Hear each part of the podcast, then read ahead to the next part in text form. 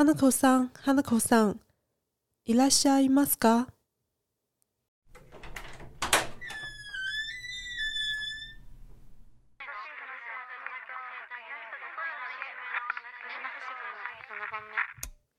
王道之路漫漫，你我一路相伴。大家好，我是 Tail。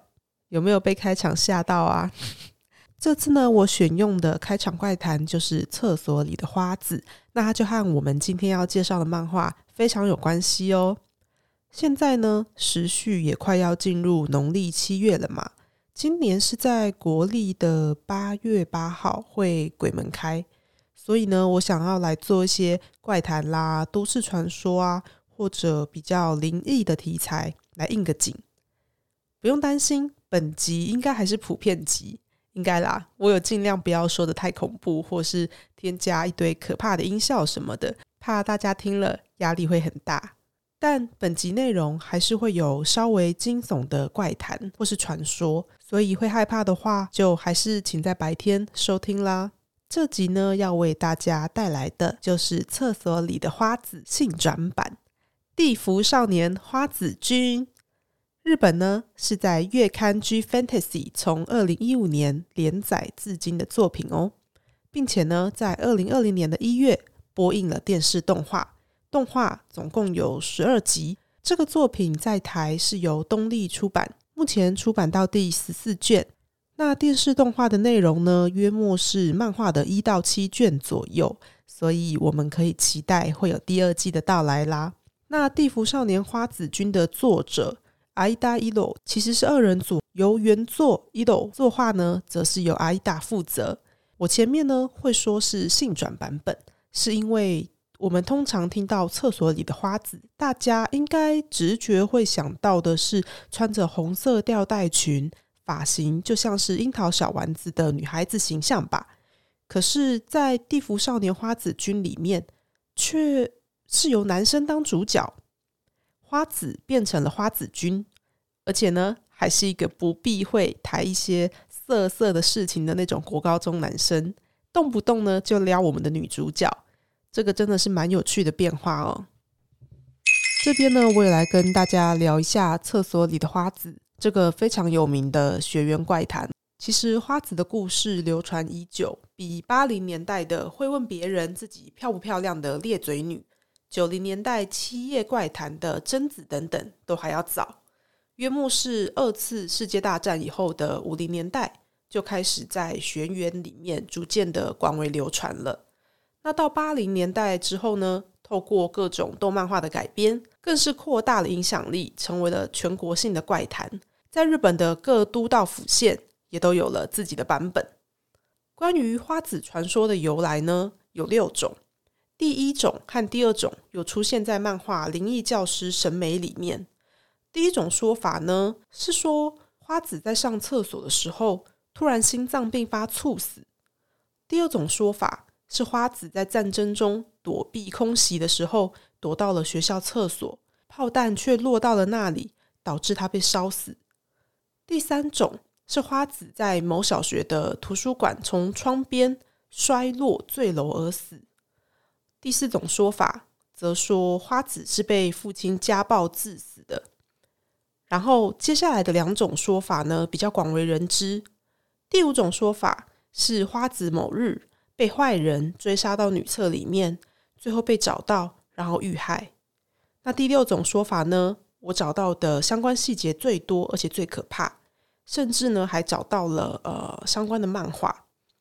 这故事是说呢，在伊豆。这个地方，他们新建成的小学开学式上，喝了太多水的花子脱队去体育馆外面找厕所。虽然在进入厕所时有闻到浓厚的酒味，像是有人躲在厕所里面偷偷喝酒，可是尿急的花子顾不得这么多，还是进去隔间解决了内急。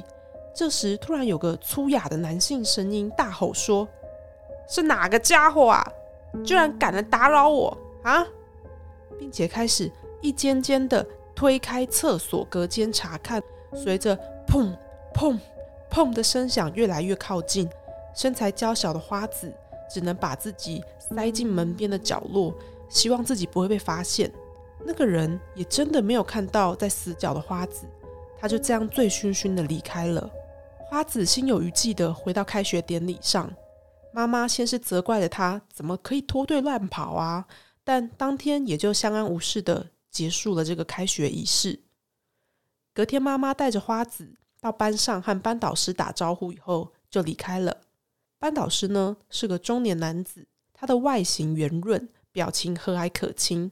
他一直盯着花子看，手边呢还在讲台上整理他的课本。花子这时候就问班导说：“老师，你为什么在整理书本呢？”班导说：“为了把你们教成乖学生啊。”花子说：“那什么是乖学生呢？”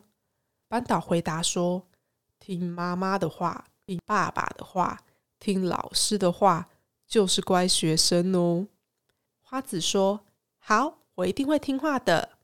那班导放下手里的书，凑到花子身边说道：“花子可不能把老师昨天喝酒的事情说出去哦，知道吗？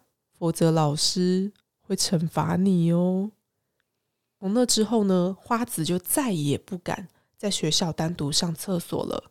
他要么是忍耐到放学回家。真的忍不住了，也一定会拜托朋友陪自己去，他不会落单的。花子呢，逐渐变得心事重重，非常不快乐。担心的母亲总算呢探出口风，发现女儿竟然被老师威胁，而一状告去了学校，让那名班导被解雇了。但是花子还是很担心，他还是必须要跟朋友结伴才敢去厕所。某天，他拜托一名男同学陪自己去女厕。那个男同学却在门口待了一下就跑走了。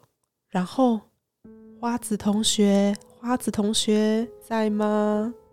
竟然是那个被解雇的前任班导。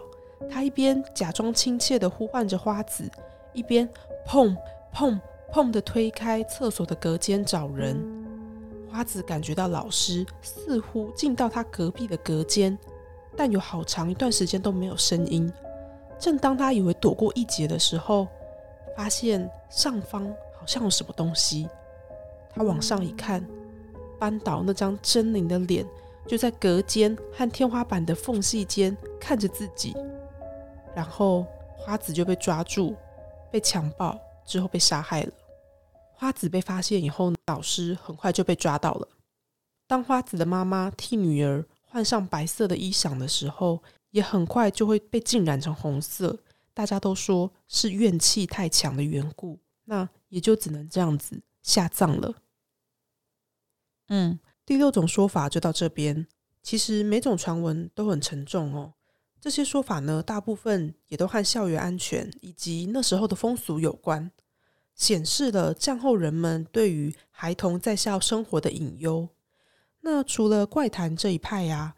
也有人说，花子其实源自江户时代的厕神信仰，也就是那时候的人会供奉厕所的神明，这样子。人们呢会在厕所供奉白衣红裙的娃娃，还有花朵。流传到后来，可能就产生了变体，也就是花子的怪谈。但不管怎么说，这些都是所谓的传闻嘛，就有点像是天桥下的说书人可能会讲的。嗯，章回式的小说，或是《聊斋志异》等等，也可以说是那种仅仅借由口耳相传的道听途说吧。就是我们常听到的，哎，你知道吗？听说啊，怎样怎样怎样啊，然后一传十，十传百，谁也不知道故事最初的原貌到底是如何，所以才会成为传说。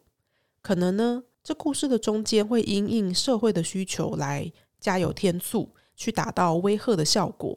让小朋友或说社会大众不敢去做某件事情，这其实也跟台湾的乡野奇谈或是虎姑婆类似哦。那说到威吓的效果，大家小时候有没有看过一个系列的动画短片，叫做《学校有鬼，花子来了》？这是一九九四年的惊悚动画短片，里面呢有两集就很警示，诶，叫人不要乱捡地上的洋娃娃，然后也不要接受陌生人给的东西。否则很可能会出事等等。像有一集是关于书包的，就把我吓得永生难忘哦。我小时候看这系列真的很冲击，印象中书包那集真的非常非常的恶心。可是呢，我最近有去重温，发现跟我印象中蛮不一样的。因为这部动画短片的作画风格非常简单，不是像《暗之居》那种半写实的，真的会把人吓疯诶。我想想，觉得应该是《学校有鬼》《花子来了》这部作品呢，把节奏跟氛围营造的很好，在当时的电视动画来说，已经能够把小孩吓到产生阴影。现在呢，有更多在画面或是音效上处理的非常精细的动画了。但我还是会一直记得当时看到这部作品的感受。书包那集的故事，我来跟大家分享一下。有个小女孩呢，我们姑且就叫她小爱好了。小爱呢，在家排行老二，总是总是只能用姐姐传承下来的旧东西，像是衣服啊、书包啊、鞋子跟玩具，也都是旧的。那当学校开学，新学期开始了。小爱看同学们都有光亮簇新的漂亮书包，心里就觉得非常的不平衡，觉得为什么我不能有一个刚买的新书包呢？他闷闷不乐的走经过一座桥下面，有一个穿着风衣、戴着帽子的诡异男子，就送给他一个全新的漂亮红色书包，就是日本小学生都会背的那一种。小爱就开心的接受了。当他回到家里。在房间满意的欣赏书包以后，就满心雀跃的去睡觉。半夜呢，却被奇怪的声响吵醒，发现那颗书包的开口处变成一张大嘴，朝他扑过来。小爱吓得大叫，从床上爬起来要跑出门，书包呢却咬上他的脚，害得他摔倒。然后书包就马嗯马把小爱给吞噬了。当小爱的家人跑上楼。查看的时候，小爱跟书包都已经不见了。这集可怕的部分还在于哦，花子没有现身救人。在这一系列的作品里面呢，当校园孩童遇险的时候，花子就会跳出来赶跑那些作恶多端的恶灵。只有几次花子没有出现救人，所以我也才会说，嗯，我觉得里面有几集的警示意味相当浓厚。那从这个作品来看，其实花子它就转变成了一个守护神的概念，在这个部分可能就更贴近了我们前面所说的测神信仰的部分。好，那以上呢，我分享了厕所里的花子相关的传闻，也谈到了我小时候被吓得不要不要的动画短片。接下来呢，我就要分享本集推推的动漫作品《地府少年花子君》喽。我前面有说到，动画第一季有十二集嘛。那它涵盖的漫画内容约莫是第一卷到第七卷，漫画目前已经出到第十四卷了。我接下来会谈到的部分也会在七卷的范围里面，就比较不会报道动画党的雷。那我也要说，动画是有删减一点原作的剧情的，在顺序上也有所调动。如果你只看过动画，我会很建议你之后去把漫画补完。那我也会在这集的最后谈谈我对于漫画和动画的感受。好的，那么就让我们来谈谈校园七大不可思议吧。地服少年花子君故事发生的地点在海鸥学园，这所学校有国中部和高中部。这一天，高医生八旬宁宁从朋友小葵那里听说了学园七大不可思议之七的故事。小葵呢是这么说的：“哎哎，你知道吗？这所学园流传的七大不可思议。”嘿，你不知道哦？那我告诉你一则好了，这是最有名的七大不可思议之七——厕所的花子小姐，在旧校舍的三楼女厕的第三间厕所。这里呢，有一位花子小姐，她可以实现呼唤她出来的人的愿望。不过，作为交换，据说她会拿走一样重要的东西哦。想呼唤她出来呢？需要先敲三下门，然后说：“花子小姐，花子小姐，请问你在吗？”当八旬玲玲在旧校舍的三楼第三间厕所复制贴上了这个传闻的时候，有一只手从后面搭上了八旬同学的肩膀，然后说：“我在哦。”这就是八旬同学和花子君的初次见面。花子君呢，有着国中男孩的外貌。他穿着旧时代的校服，并且戴着帽子。他有黑色的短发和橘黄色像是猫一样的眼睛，左脸上贴着一张白底红字的封条，是他最特殊的特征。还有呢，花子君的身边有两个白色的鬼火，叫做白杖带，他们也会协助战斗或者探索。看到后来，我们会发现花子君的个性活泼，爱开玩笑，虽然温柔，有时候好像又有点腹黑。这初次见面，八旬是为了请求对方实现自己的愿望才来的嘛？他希望花子君能让二年级的学生会长袁学长爱上自己。八旬同学呢，他有满满的少女心，一直很想要谈恋爱。从外表上来看，他有梦幻的灰色长发，发尾呢有渐层的绿色。那他头上左右对称的发饰，我觉得看起来很像阴阳太极图的黑色部分。八旬呢，心里有一个痛。他国中暗恋三年的男生，在他告白的时候说：“我才不会喜欢你这种萝卜腿。”那他就从此就很在意萝卜腿这件事情。萝卜腿呢，也成为这部作品的一个梗。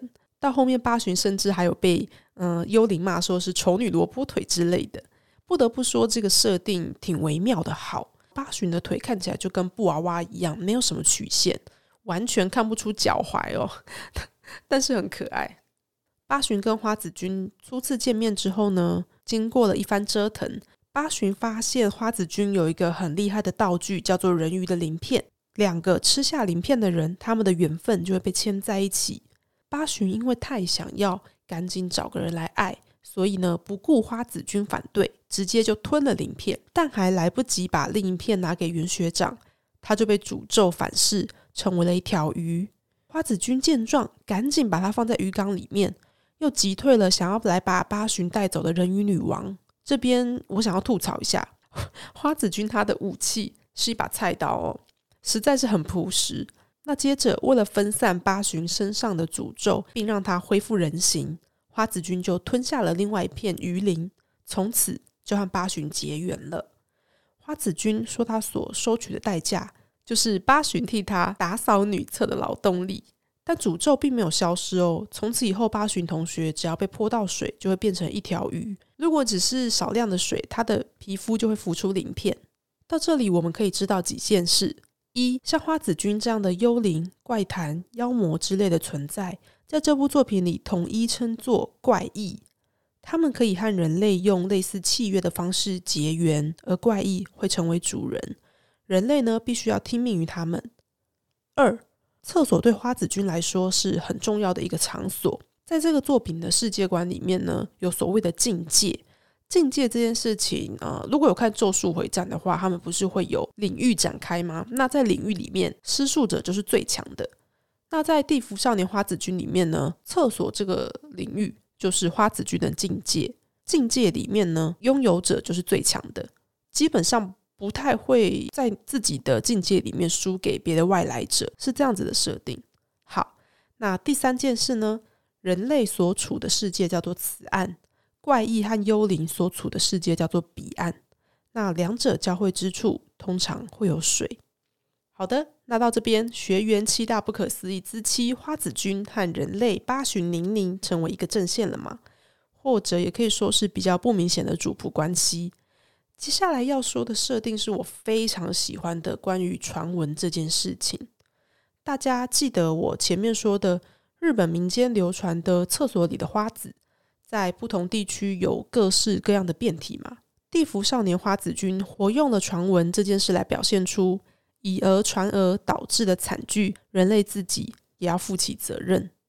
某天八旬班上发现物品接二连三消失的事件。这时候，最喜欢说怪谈的同学小葵又跑过来啦。他说：“这会不会是妖精在捣乱呢？”这个传闻是这样的：有没有发生过像是需要严加看管的物品，或者明明一直都在的东西，却只在必要时消失不见的情况呢？这时候啊，一定是妖精在作祟。就算知道了，也绝对不能看向他们，要不然的话。连性命都会被偷走哦。那我们也知道，事情总是说出口就会成真。八旬呢，很快就直接遇到了长相丑恶的妖精本妖，然后被袭击。花子君呢，冲出来用他的菜刀解围，原本可怕的妖精就分裂，变成好几只像是兔子一样的小可爱，泪眼汪汪的求饶。原来他们是一种叫做物怪的怪异，这有点饶舌。物怪是他们以前的名字，现在呢，人们叫他们妖精。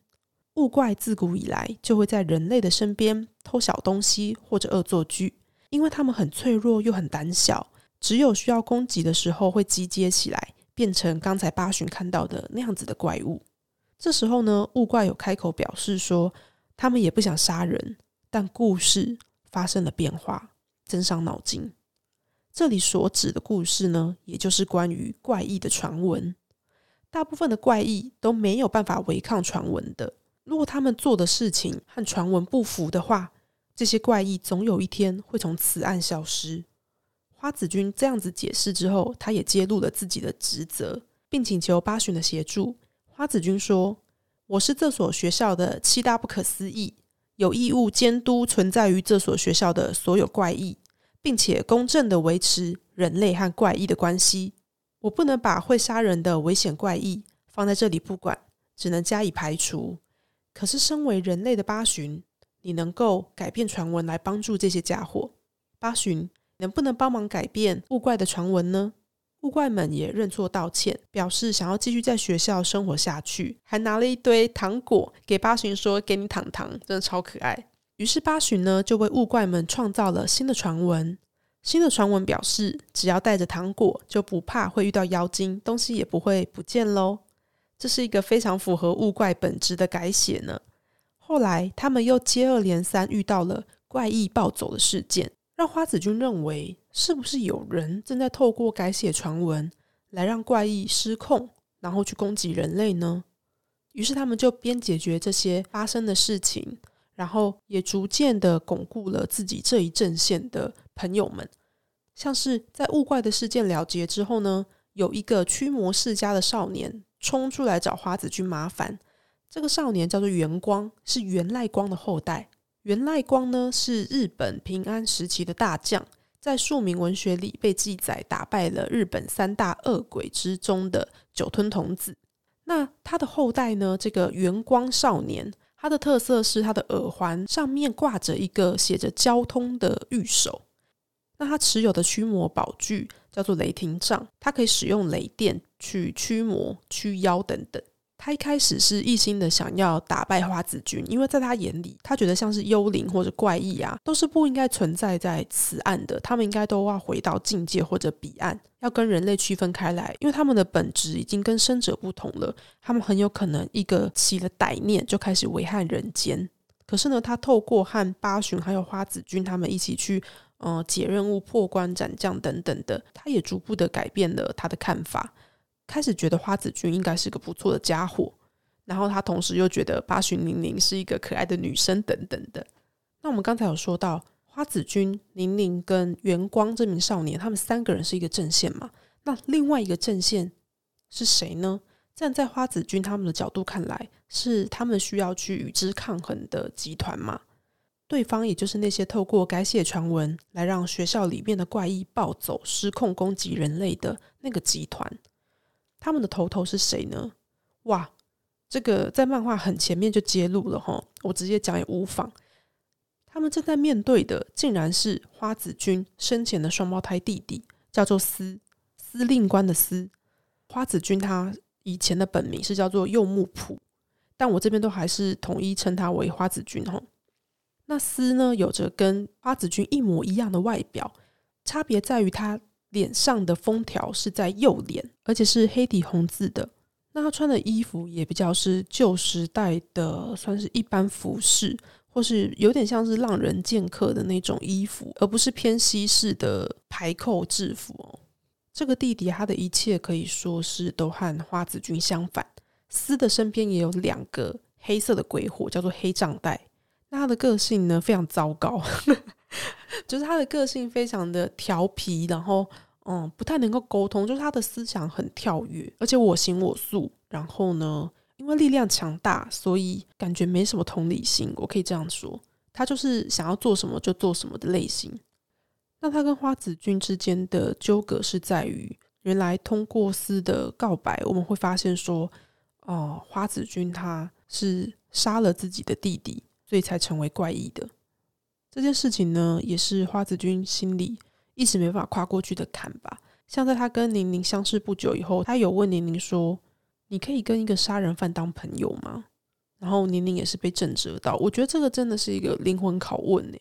就是说，不管他生前发生了什么事，他都真的是手刃了自己的弟弟，也就是他用他嗯成为怪异之后，还拿着的那把菜刀，基本上就是使用菜刀去杀了自己的弟弟嘛。从我们目前看到的线索铺陈是这个样子的。我们不知道他的苦衷，不知道这中间发生了什么事。可是呢，花子君自己非常的在意这件事，而且他有时候露出的，嗯，腹黑的想法或比较黑暗的想法，都在于他自己都不能够原谅自己。那你凭什么说你觉得我是一个好人？你相信我是善良的人，或是你相信我已经改头换面了？你凭什么？他会有这种。你让人觉得很纠结，但是有点心疼的黑暗面，他会窜出来，而且是不时的就窜出来，一直在提醒你说：“我再怎样，我都是一个犯下十恶不赦的错的怪物。”就毕竟他现在已经是怪异了，他也不是人类了。他在有些时候也会表现出完全不管他人想法，比较冷血无情的时候。那每当那个时候，元光或是他们后来碰到的其他不喜欢怪异的人，也会说：“看吧，这就是怪异的真面目。”他们根本就不管人类的死活，他们只在乎自己，因为他们的本质已经跟人类不同了。怪异几乎不会死，可是人类呢？人类却是这么轻易就会死掉的生物。所以我们可以很快的发现呢，这故事的两大阵营，也就是花子君跟他的弟弟，这两边的拉锯已经成型。然后呢，我刚才提到的元光这个少年的成长也是不容小觑。后来，他们有遇到了一个少年幽灵，叫做三叶。他是摄影社的，但是他的存在感极低，甚至他在国中的时候跟元光讲过话，元光都完全不记得哦，就是这么低。然后呢，三叶同学某天就过世了，但是他一直很想要被大家记得，于是他就也被司那一伙人利用，被他们改写成了会暴走的怪异这样子。那三叶呢，他在故事的推展里面就成为了元光这个驱魔少年他心里的一个痛，因为他认为。是他没能帮助三叶，是他没能记住有这么一个活生生的同学。那就连对方都已经过世成为幽灵了，他都没能好好的帮助他。嗯，那讲到这里呢，我其实并没有透露太多关键资讯哦。他目前已经出到十四了嘛？我会建议大家，如果比较没有时间的话，可以去巴哈姆特有正版授权的地方，把它十二集的动画补完。然后你心有余力再去看已经发展到十四卷的漫画。那我要说呢，我觉得这部作品《地府少年花子君》，它真的是美术风格蛮突出的。我们以动画来说的话，它是以一种非常卡牌的方式，有时候你会觉得人物他的登场或是他的行动方式好像有点纸娃娃画，你知道吗？那它的过场也会使用一种比较卡牌的过场。很像在玩那种 RPG 手游，然后我们不是都会抽卡去抽角色吗？它的美术风格在动画里面算是蛮特别的，人物的描边也都是比较粗的线条，所以会让人有一种好像嗯不那么立体的感觉。可是它真的很大程度的还原了原作的美术风格哦，我觉得蛮喜欢的。它的 OP 跟它的 ED 就是开场音乐跟结尾音乐非常好听。那我也要先说，其实他们的开场跟结尾动画就都爆了一些雷。如果你有稍微看过内容，再回来看他们的开场跟结尾动画的话，你可能就会觉得，嗯，阿内刚丢。好，那我们讲到漫画的话呢，其实我要讲实在话，我在看漫画的前一到四集的时候，都还不是很能习惯那个节奏，因为，嗯，你会觉得它好像是八许宁宁这个满怀少女心的女生画出来的漫画一样。它里面埋的一些小梗，或是细碎的吐槽，或是转场，或是他们安排的小冲突等等小日常，都非常的怎么说？我不知道是不是我太久没有看这种比较少女心的漫画了。如果你平常很习惯看 BL，或是哦，你很习惯看一些很认真、很写实、很悬疑风格的话，你来看这部，你可能会有点不适应。但如果你平常就很喜欢看，少女漫画的话，那我极度推荐你来看这一部，因为这部漫画它真的是画风非常的可爱，不管是男生还是女生都很可爱。我非常喜欢它把分镜，它有很多的分镜都是那种边框式的，那一格分镜上面放上很多资讯的同时，它会给它画一种镶嵌式的边框。我很喜欢这种镶嵌式的边框，而且我也感觉出来作画担当艾达画的很快乐。如果是我的话，我真的应该光想这个边框不能跟前几集的边框重复，我应该就满头白发。但是呢，它总是能够变化出不一样的形态跟啊叙述方式，我觉得这是我佩服作者的地方。不过我自己是觉得，在看一到四集，你逐渐的掌握他们这些比较呃少女风格的叙述方式，还有它的画面呢，有时候会过于凌乱，因为他可能会想要塞得很满这样子。到了第五集之后，这些会有显著的改变。当然，一部分是因为你已经比较习惯他们的步调了。第二个是我真的觉得他们在第五集、第六集之后呢，对于分镜的割舍或是留空的部分，让版面呼吸的部分掌握的更好了。所以我在第六集之后是看的蛮开心的。那我也很感谢我没有在看前三集的时候 就把这一部弃掉。可能因为我真的蛮喜欢怪谈的吧。那看这部的时候，你也可以很好的回忆到你以前跟国高中同学在那边嘻嘻哈哈，然后讲一些有的没的的时候。这部作品当然有它青春幼稚的地方，但是呢，我觉得他在讨论人的成长，例如我前面讲的那个圆光少年跟单叶同学他们之间，那还有关于花子君这个集团以及他们要对抗的弟弟司的那个集团，他们之间的。纠葛还有一些关于设定上的铺陈，在七到十四集这中间会越来越浮现。这是一部设定其实蛮多，但是蛮完整的一部漫画。我自己私心是希望，不论结尾如何，希望前面作者有提到的设定，他在最后都可以有个好的收束。这部作品呢，大家可以轻松的看，然后不用害怕里面会有什么太可怕的。基本上是没有，但是可能会有一些比较让你惊悚的台词或者是氛围。可是它绝对不会有像伊藤润二或是一些 jump scare，然后或是哪里腐烂啊，基本上是没有这件事情哦。那希望大家可以尽量去欣赏我刚才说的，从第六集之后，作者开始频繁的使用更利落的切分画面，还有镶嵌式的过场，让页面有更多的呼吸空间。虽然呢，我有发现，在第七集以后，还是偶尔，因为人物的眼睛都很大嘛，还是偶尔会有脸部表情崩坏的部分。不过呢，还有一件事情我要特别提出来，因为因为他们的眼睛都占脸一半以上嘛，这个作画风格整体是偏可爱的。然后呢，我就有发现八旬宁宁这个女主角，她的眼睛常常会反射出她所注视场景的线条。例如说，他这时候如果是在跟圆光同学讲话，那他们可能站在一个走廊上面。八旬同学他眼睛里面的线条就会是圆光同学的身形以及他背后的杂物的样子，就是你都看得清楚他到底在看谁。我觉得这超有趣的耶！我一开始还觉得作者会不会很快就放弃，但是就我观察，一直到第九集，作者都还非常有毅力的去描绘那些线条。我觉得他真的是。很有坚持的一个人呢，就没想到会这样诶，埋这个彩蛋。我觉得注意这件事蛮有趣的，所以嗯，女主角眼睛大成那样也是有好处啦，就是你就可以注意这些小细节。好，那我觉得今天应该差不多就这样。希望本集分享的厕所里的花子的传闻，还有学校有鬼，花子来了。以及我们本集推推的动漫作品《地府少年花子君》，有引起大家对于相关题材的热情还有好奇。《地府少年花子君》呢，适合给对都市传说和怪谈有好奇，但又想要无负担、轻松的看，而且又喜欢可爱的正太萝莉们，我就非常推荐你来看《地府少年花子君》。那我也大推他的动画，希望大家都可以去体验一下他的美术风格。好啦，那本集差不多就到这里喽。感谢大家本次的收听，希望我没有吓到大家。